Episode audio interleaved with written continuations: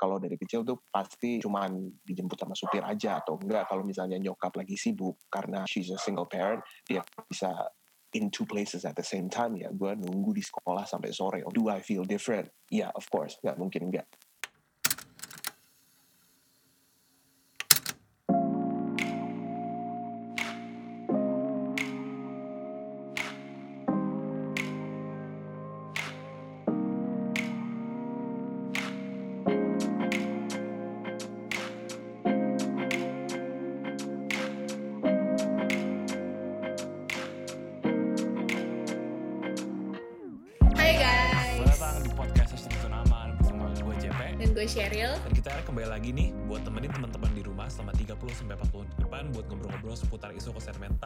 dari berbagai perspektif yang menarik. Nah, buat teman-teman yang belum tahu, podcast Hashtag Zona Aman itu under an organization yang keren-keren banget. ya, bisa dicek di Instagram at ShineIDN. Kontennya Shine itu tuh ada yang ngebahas soal dampak kehadiran dan absennya orang tua uh, terhadap kesehatan mental anak dan pas gue lihat ini kayak menarik banget nih buat, buat dibahas di podcast. Nah, terus eh tunggu tuh sebelum mulai budget, lu udah lihat belum share? Udah dong. tapi menurut gue ini topik yang sangat menarik sih, Jab. Kayak jarang dibahas, tapi sebenarnya sangat close to heart gitu gak sih? Karena jarang aja ada yang ngomong kayak gimana sih anak itu bisa terdampak dari um, perceraian misalnya atau kayak um, the absence of a parent untuk tumbuh kembang dia. Terus masih banyak juga gak sih kayak stigma-stigma negatif kalau misalnya kayak kalau kita nggak punya complete parents kayak kalau misalnya kita dari divorce family dan lain-lain kayak ada yang kurang, ada yang salah gitu kayak seakan-akan kita nggak kur uh, kurang utuh atau gimana lu pernah dengar gak Gue pernah denger sih, pasti ada aja deh stigma yang bilang kalau misalnya uh, anak sing anak single parent itu uh, pasti anaknya problematik lah atau misalnya nggak utuh kayak lo bilang. Nah kita di sini makanya kita mau clarify kira-kira uh, apakah stigma itu sebenarnya benar atau enggak. Nah cara kita adalah kita mengundang salah satu speaker yang kebetulan uh, pengalamannya cocok nih sama ini nih. Langsung aja kita kenalin ya. Hai Mr. John. Hai Mr. John. Hi guys, hi John. Cheryl, hi. Hey John, so mungkin John bisa kenalan dulu uh, nama, umur, uh, dan kesibukannya apa sekarang buat teman-teman di rumah? Uh, nama gue John, uh, umur gue 21. Sekarang kesibukannya lagi di rumah aja, of course. uh, tapi selain itu lagi nyusun skripsi, bentar lagi lulus dari kuliah. Uh, God willing.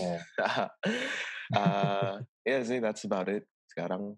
Hmm, oke oke. Kira-kira kalau dari motivasi John sendiri apa nih yang membawa John untuk tiba-tiba uh, ingin sharing di podcast hashtag zona aman? Apa tuh kira-kira? Uh, sebenarnya gue datang ke uh, hashtag zona aman karena gue merasa bisa menjadi apa ya uh, berkontribusi lah untuk konten yang edukatif dan informatif untuk orang-orang di luar sana, especially uh, mental health is suatu isu yang uh, penting juga untuk gue secara personal jadi I'm glad hmm. to be here to share my story. Hmm, oke oke. Okay. Kira-kira storynya John apa nih? Kayak mungkin um, pendengar di rumah penasaran kayak backgroundnya apa sih? Kayak kenapa John yang muncul di episode 7 kita kali ini? Boleh ceritain gak John?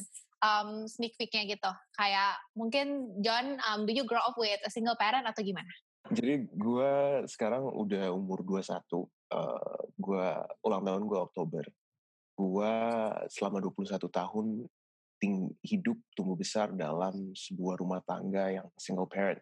I was raised by a single mother uh, karena uh, my father itu meninggal benar-benar sehari setelah gue lahir. Jadi gue lahir tanggal uh, gue lahir tanggal berapa? Sehari kemudian uh, my father meninggal sudden death. Oh, okay. So I never knew him gitu. Jadi gue benar-benar nggak pernah kenal, nggak pernah ketemu palingan uh, cuman tahu dari foto keluarga aja. Uh, so for 21 years sampai sekarang gue ditumbuh besarkan oleh seorang ibu sendiri. Oh, oke okay, oke. Okay. Strong woman banget ya pasti uh, mamanya John. Terus kira-kira nih uh, kalau misalnya dari cerita John kan uh, artinya uh, John belum pernah kenal sama papa dari lahir kan. Kira-kira uh, artinya nggak bisa cerita kayak perubahan drastis atau rasa kehilangan yang pernah dirasakan kan. Tapi kira-kira apakah ada kayak perasaan khusus gitu um, that you dedicate to um, your father? Uh, kalau beberapa kali selama gue gue pernah ditanya sih ya sama teman-teman yang udah lumayan deket uh, hmm. how does it feel to not have one of your parents gitu loh gimana rasanya lu nggak punya salah satu orang tua Uh, honestly, untuk kalau dibilang ngerasa kehilangan enggak, karena of course, you know, uh, lu harus pernah memiliki sesuatu untuk kehilangan hal tersebut kan. You need to uh, feel that you've owned something, have something. Kalau misalnya you wanna feel the loss juga. Uh, on that part gue agak-agak grateful ya, karena gue nggak pernah uh, mengalami sebuah kehilangan yang besar karena nggak pernah mengalami memiliki seorang ayah to begin with, uh, tapi gue juga ngerasa beda gitu loh. Uh, hmm. Of course, tapi gue gak hmm. pernah ini ya, gue gak pernah ngerasa beda dengan uh, in, in, dalam konteks gue merasa uh, apa ya different in a bad way atau negatif atau dikucilkan karena oh you don't have a dad. I, and gue gak pernah dibully atau apa uh, for that issue. Thank thank God. Uh, uh, tapi I did feel different. Jadi misalnya beberapa kali pas gue lagi masih kecil ya, misalnya ada acara apa ya, let's say di sekolah lah, ada acara uh, Father's Day atau ada uh, something di di di uh, art class disuruh bikin uh, karya seni atau apa gitu untuk dikasih ke didedikasikan ke orang tua to to my father to to fathers gue nggak ngerasa aneh ya gue nggak ngerasa oh um, should I be taking part in this karena gue nggak ada uh, ayah Enggak, gue gak ngerasa gitu. Cuman uh, gue lebih ke, oh oke, okay, uh, I guess this is apa ya, ini sesuatu yang harus gue kerjain aja. I mean, everyone's doing it. Ya, kenapa gue gak ngerjain juga? Anyway it's fun-fun aja kan. Uh, dan gue juga bukan tipe orang yang uh, membandingkan kehidupan gue sama orang lain. Uh, karena to be honest pas gue kecil tuh I was in my own world dalam dunia gue sendiri. nggak terlalu perhatikan orang-orang tuh lagi ngapain. Jadi gue nggak ngelihat juga ada interaksi antara teman-teman gue atau orang-orang di sekitar gue sama uh, papa mereka yang bikin gue ngerasa kayak hmm, kok gue nggak punya interaksi itu ya? Karena gue juga nggak pernah merhatiin gitu loh. Uh, mm, tapi I, I, I did feel ada ada suatu hal yang berbeda lah dalam kehidupan gue. Misalnya uh, dalam kesibukan sehari-hari gue, mungkin uh, kalau misalnya orang-orang lain mungkin kalau misalnya mereka ada kerjaan atau pulang dari sekolah mereka dijemput oleh siapa gitu loh.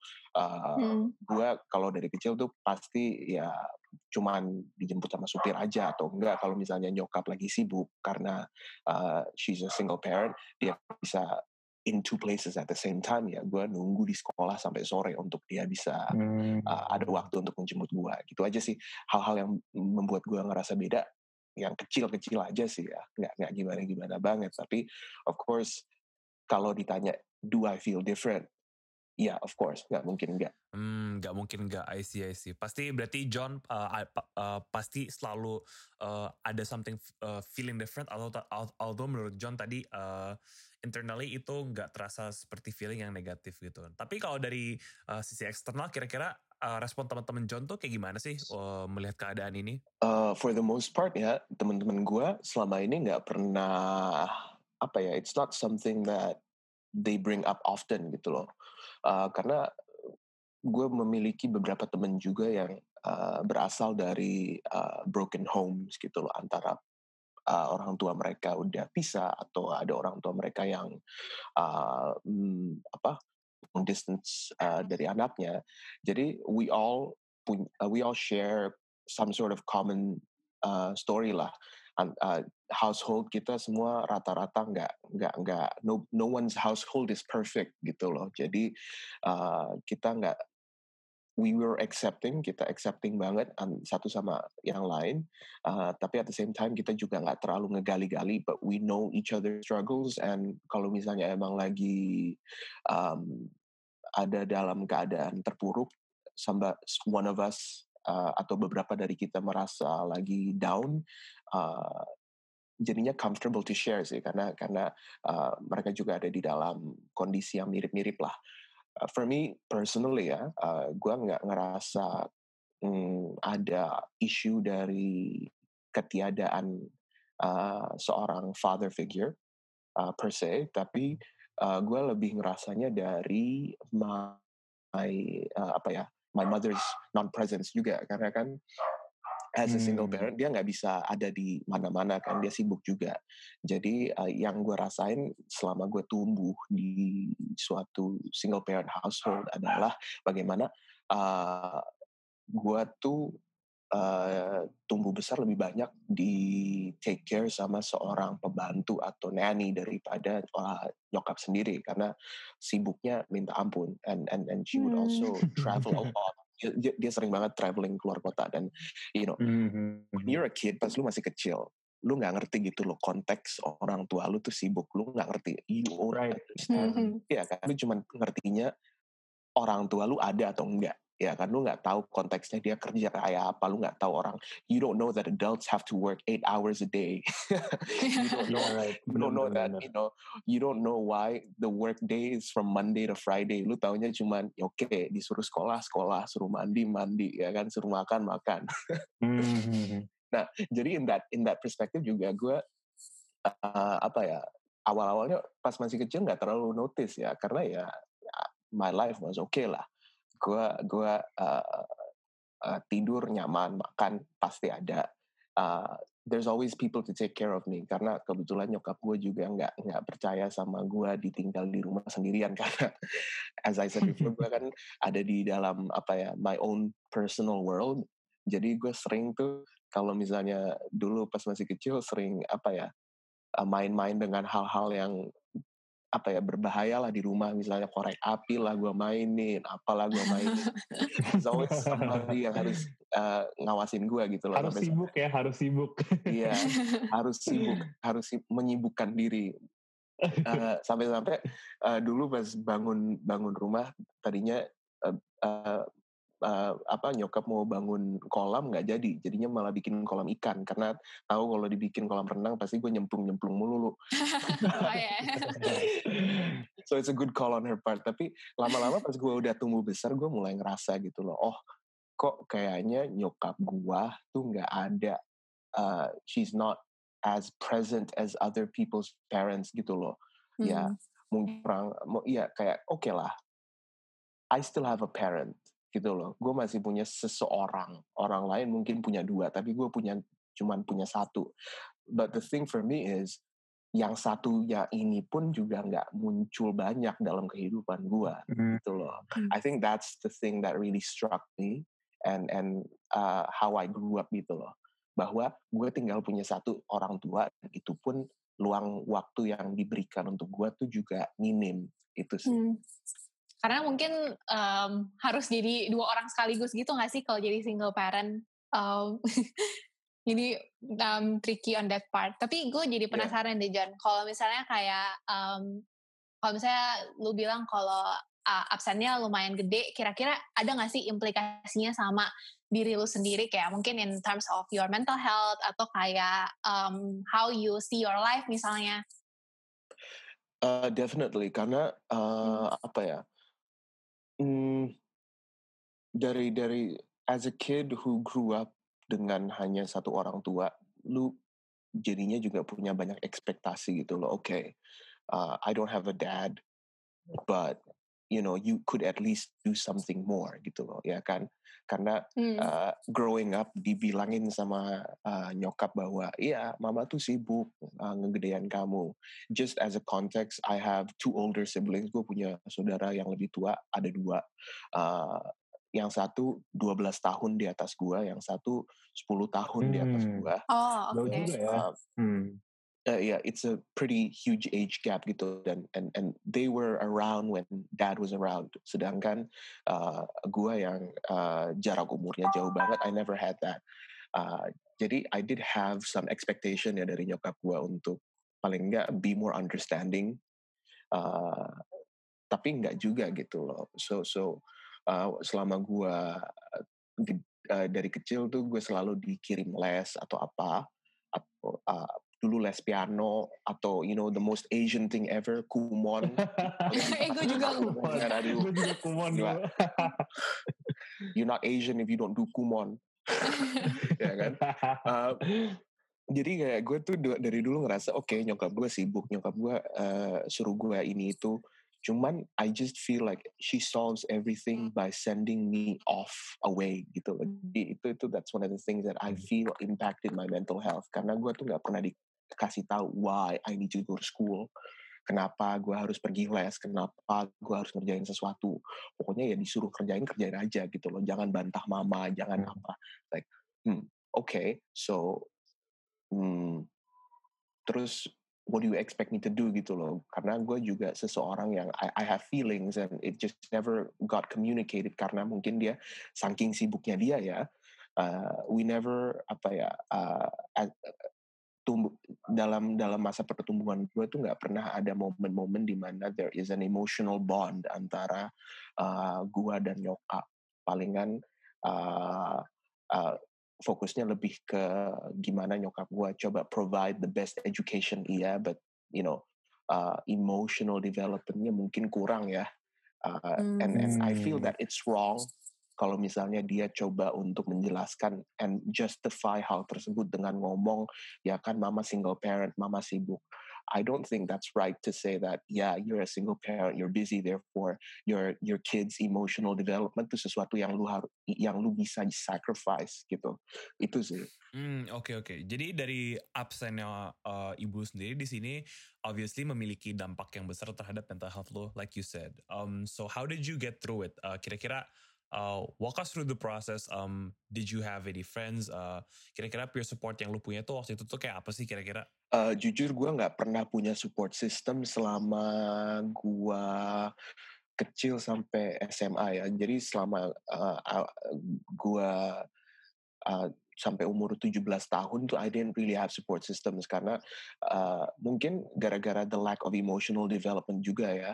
Uh, I didn't really have great friendships. Jadi kalau lu tanya ke gue sekarang teman-teman terdekat gue tuh siapa aja, I wouldn't say they're my high school friends. Uh, hmm. Teman-teman kuliah gue adalah teman-teman paling deket gue karena that's emotional development gue tuh baru jalan after I left high school karena selama high school tuh bener-bener yang menjelang akhir lah kelas 11 kelas 12 gue baru mulai mikir and uh, self reflecting uh, tapi selama itu gue nggak pernah punya ada support system atau real friendships yang di mana gue bisa sharing secara terbuka uh, dan dan merasa I can have uh, people I can trust gitu loh. Ini orang-orang yang gue bisa percayain dan ini orang-orang yang gue bisa uh, you know spend my life with together with these gang of people. Enggak itu palingan sekarang sih baru reconnecting sama satu atau dua teman-teman dari uh, eh, SMA yang ternyata oh we're not that different. Uh, tapi dulu tuh enggak. Baru sejak dua setengah tahun yang lalu, eh tiga tahun yang lalu lah, gue masuk kuliah, gue mulai connecting sama group of people yang bener-bener uh, I can trust and uh, udah menjalankan apa ya a lot of ups and down together jadi gue bisa relate sama mereka dengan banyak hal. And mereka juga sharing ke gue dan mereka menjadi support system gue gitu loh.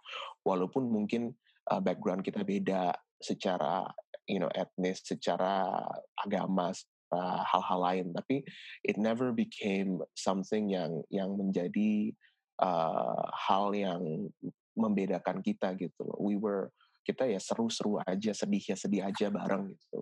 Uh, and then eventually dua tahun yang lalu gue uh, apa ya gue masuk ke therapy dan uh, a lot of stuff started to unpack gitu loh. Banyak hal yang mulai uh, gue share uh, yang tadinya bahkan gue masuk therapy juga main-main iseng-iseng aja. Gue mikir hmm, gue kayaknya lumayan normal gue kayaknya pinter.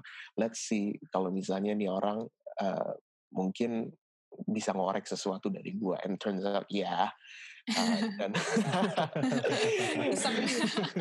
iseng-iseng berhadiah lah ya Indonesia so then therapy turned from something that I did out of curiosity out of pure curiosity into something yang uh, berjalan untuk hampir satu tahun lebih. Uh, dan dan di situ baru gue mulai uh, uh, apa ya unload baggage gue dan juga berhasil uh, grow real relationships and connection with other people around me, especially teman-teman kuliah gue. Makanya mereka bisa jadi support system gue gitu loh. Kalau misalnya gue ada apa-apa, gue bisa telepon mereka dan karena kebetulan, you know, uh, budaya anak-anak kuliahan itu begadang ya. Jadi kalau misalnya jam 2 pagi, jam 3 pagi, itu gue telepon mereka, mereka juga masih bangun gitu loh, no problem. jadi reliable untuk diajak curhat juga. Oke okay, oke. Okay. Eh tapi gue penasaran deh jadinya. Um, you started to build out the uh, real relationship uh, itu sejak lu mulai terapi ya artinya? Uh, sebenarnya enggak juga sih. I've I've I've started to build real relationships tuh uh, pokoknya mulai dari tahun kedua kuliah lah.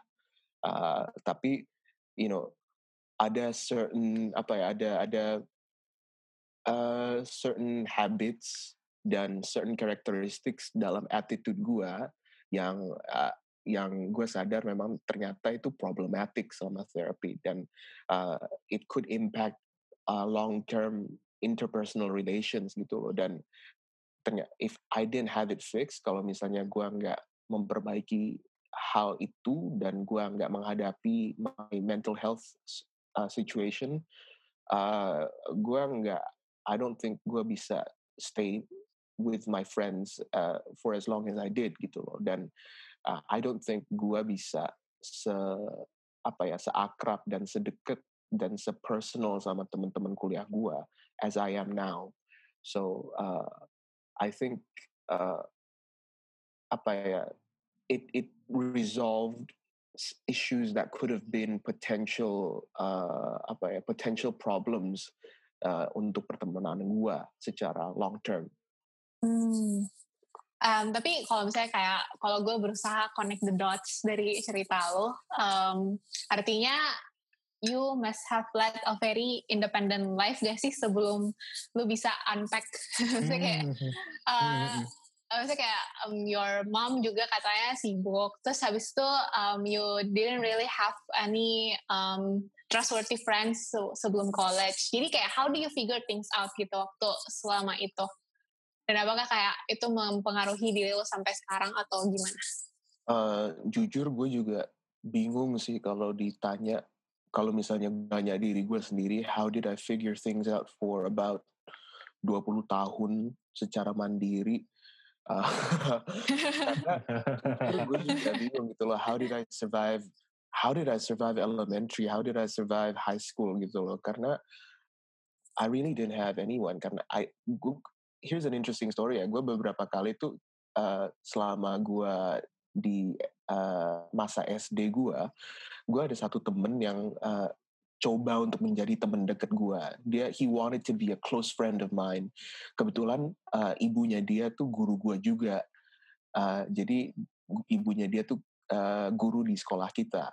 Nah jadi beberapa kali dia ngajak gue untuk main like uh, apa ya ke ke rumah dia kalau misalnya sekolah selesai tapi I've never been in that situation gitu loh gue nggak tahu uh, how do people you know interact with one another kayak I get invited to someone's house gue diundang ke rumahnya orang what do I do gitu loh I've never been anywhere else without my mother ya kan which is weird padahal gue tuh udah kelas-kelas 5 atau kelas 4 gitu loh jadi kayak there are moments in my life yang gue look back and I think hmm I felt helpless and eventually I felt tired of being helpless. Gue capek banget. Gue males mikir masa gue diajak ke rumah orang aja gue sampai nggak tahu mau ngapain, mau nggak mau nggak tahu mau bilang apa. I don't even know my mother's number. Jadi gue nggak bisa kasih tahu.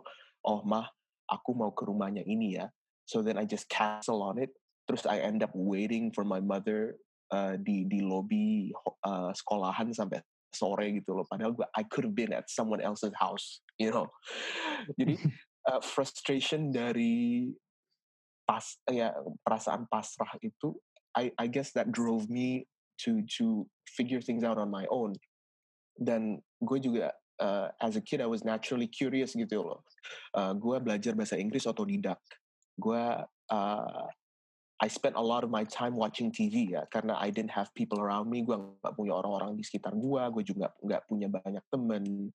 Jadi kerjaan gue tuh pas kecil tuh uh, nonton and thankfully uh, gue nontonnya bukan cuman tipe-tipe kayak Peppa Pig ya atau SpongeBob gue not that there's anything wrong with that obviously. Sorry kalau misalnya ini menjadi ofensif untuk fans-fans sana ya. sorry. Tapi gue tuh nontonnya kayak National Geographic, Discovery Channel, jadi produktif I- lah, I- produktif. I had an outlet untuk apa ya my curiosity. Jadi even though I was in my own world, gue tuh sanggup untuk explore berbagai hal yang ada di luar sana. Dan walaupun gue nggak bisa relate with people in an emotional sense, uh, I was able to apa ya ngerti lah yang yang bener yang mana, yang yang enggak yang mana. Uh, jadinya gue banyak banyak self development juga that I was able to apa ya bisa dianggap ada leadership skills-nya juga lah walaupun uh, interpersonal skills gue tuh agak-agak ya ya parah lah. Karena gue juga dulu pas I think uh, SMA ya gue pernah gebrak meja di ruangan guru gue pernah berantem sama uh, apa kepala sekolah gue uh, for a good reason tuh karena gara-gara gue coba untuk ngebela uh, teman-teman kelas gue. Jadi I, I guess that was one of the ways that I tried to build interpersonal relationships ya mencoba untuk defending other people be there for other people karena I felt like people weren't there for me jadi gue coba untuk do what I wanted others to do to me Uh, tapi ya it didn't come out dengan cara yang ideal lah ya Hmm. Wow. Oke, Wow. Oke, oke. Um, ini perspektif yang uh, sangat menarik. Karena uh, jujur gue belum pernah mendengarkan uh, maksudnya uh, perspektif yang seperti ini. And it's really unique unique very unique perspective uh, dari setengah jam kita ngobrol. Tapi uh, John if you have to sum it up and you know selain kita wrap up di sini if you have to uh, sum up kira-kira saran apa or pesan apa yang mau lo kasih ke anak-anak uh, yang memiliki single parent lain atau misalnya buat uh, orang-orang yang mendengarkan uh, to that demographic what would you say to them? Uh, kira-kira pesan yang mau lo kasih nih mungkin mungkin untuk for the younger listeners ya untuk yang yang agak-agak masih mudaan kalau kalian masih di tahap kehidupan yang kalian masih di SMP atau SMA atau bahkan uh, masih I don't think kids will listen to this tapi uh, kalau kalian masih muda just try to build as many relationships as you can. Mungkin kalian nggak nggak berpikir bahwa interpersonal relationship tersebut bisa long term tapi it's always good untuk punya orang sekitar lu aja mungkin mereka hanya di situ temporer mungkin lu nggak bisa deket-deket banget sama mereka tapi it's good to have human connection gitu loh. Uh, jadi try to make friends as much as you can karena uh, gue tahu juga uh, when you're in a single parent household pasti your parents can't always be there for you. Uh, jadi uh, having people around is the best thing that you can do. At least that was how it was for me ya. Itu gimana gue bisa survive juga. Kalau misalnya kalian udah lebih uh, tua you've already grown a little bit coba mungkin lebih agak-agak pengertian juga. Karena walaupun uh, you know relationships is a two way street uh, the point di mana kita harus belajar bahwa kalau kita mau membangun sebuah emotional connection sama orang tua kita uh, especially dalam suatu single parent household uh, kalian harus juga ambil inisiatif dan jangan duduk-duduk doang nungguin untuk your mother atau your father untuk ambil the first step uh, because there is something that you can do gitu loh. Karena kita udah bukan anak kecil lagi uh, kalau misalnya udah SMA lah uh, bisa lah mengambil suatu langkah to connect with your parents some way somehow uh, dan mungkin it's not gonna make up for your emotional development atau uh, ketidakhadiran mereka, but uh, it'll be a start of something that might restore uh, relationship into a healthy one if it weren't healthy in the beginning. Uh, dan kalau misalnya mereka udah lebih tua, if you're in college atau udah lulus, it's never too late. You can still build a relationship with your parents. Um, and of course, be communicative karena apapun yang kalian merasa rasa selama kalian tumbuh besar itu valid, your feelings are valid dan uh, your parents deserve to know how you feel. Uh, itu sih. Hmm. Wow, thank you so much, John, the sharing. So try to build interpersonal relationship and human connection. Uh, kayak uh, having friends around will help. Uh, dan kalau misalnya kalian udah lebih tua, mungkin coba ambil inisiatif uh, buat connect. Uh, agak pengertian juga kalau dari kata John, it's never too late and always be communicative. Thank you so much, John, for coming to this podcast. Uh, buat teman-teman yang masih penasaran sama podcast hashtag Zona Aman, bisa cek di Spotify kita. You're obviously listening. Bisa dicek di episode lainnya. Di kita udah ada season 2, season 1 uh, di podcast hashtag Zona Aman di Spotify dan kita juga punya Instagram. Instagram kita di @shineidn buat kalian yang nggak mau ketinggalan konten-konten seru soal ke- kesehatan mental. Kalau gitu sampai sini dulu kita pamit ya. Nama gue JP. Dan gue Cheryl. See you. Bye.